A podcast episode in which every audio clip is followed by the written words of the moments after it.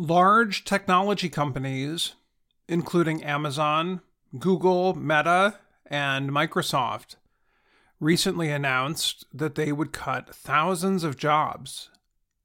The reductions are worrisome for students in the fields of science, engineering, technology, and math, also known as STEM. For international students, the cuts were even more unsettling for those who hoped to stay and work in the United States. Under U.S. laws, after finishing school, international students are permitted to work in the country for one year under the Optional Practical Training, or OPT, program. For STEM students, the program extends their work permit for an additional two years in their field of study. Voice of America recently spoke with two students who are working on advanced degrees in technology. The students are finishing their studies this year.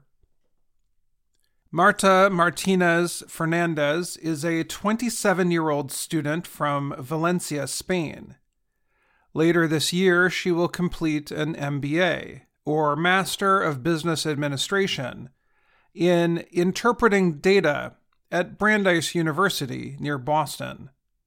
Fernandez had an internship, a training position, with a company in California last year. The company, Postman, makes a product that helps computer programs from different companies work together she said that the company plans to offer her a job. But she said some of her classmates who finished their study programs in December are not so lucky. They are unemployed, and their time to find a job is running out. Students in the U.S. on an F 1 visa must find a job within the first 90 days after completing their studies. Some job offers have been withdrawn, Fernandez said, because of the economy. It's definitely made everybody more competitive. It's made everybody more stressed. The market was already competitive, competitive like crazy for international students before the tech layoffs happened. I feel like right now it's at a different level that at least I had never witnessed before. Irvin, who did not want to give his full name, is a 27 year old from Iran. He studies the intersection of language and technology at a school in the northeastern U.S. He said he came to study in the U.S. because of the educational quality. He said he risked everything to come to the U.S., hoping for a chance to use his skills. Irvin said there are technology companies in Iran, but there are too many students competing for a small number of jobs. In the U.S., it is the opposite. There are a lot of good jobs for experts in language and technology. Right now, he is applying to do research in a lab at Stanford University in California. If he does not get a job with Stanford, he hopes to work for a company that makes computer programs to help humans speak to machines. Although Irvin believes he will get the research job, he worries when he hears about job reductions at big technology companies. That is because there are more experienced people looking for tech jobs than ever before.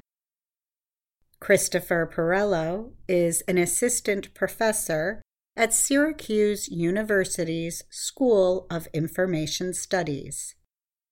He said even students who graduated from Syracuse three or four years ago are asking for help finding new jobs. I'm worried about this, Perello said. Our international students get hurt the most when these layoffs occur. Perello said students in technology studies who planned on working in Silicon Valley might need to consider something different.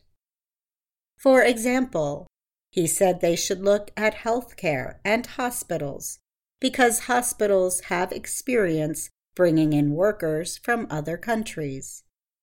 And healthcare pays very well, he said. The other areas he suggested include working on computer systems for airlines or hotels. Those companies work in countries around the world and have experience with international workers. And the third place to look for work would be in higher education. Perello warned students against spending more money just to stay in school in order to stay in the U.S. What you're really doing there is now you're just setting that candidate up for another few years of uncertainty and ambiguity and that could cause some further mental health challenges or further you know anxieties with getting other jobs if Martinez Fernandez's job offer from Postman does not come through, she said she might consider staying in the US and trying to start her own business. For Irvin, if he does not get a good job or research position, he said he is still happy that he came to study in the US. I think the biggest risk is to stay stable and not to do anything. Even if it does not work out, Irvin said, he has a great degree he can use in his home country. I'm Dan Friedell. And I'm Katie Weaver.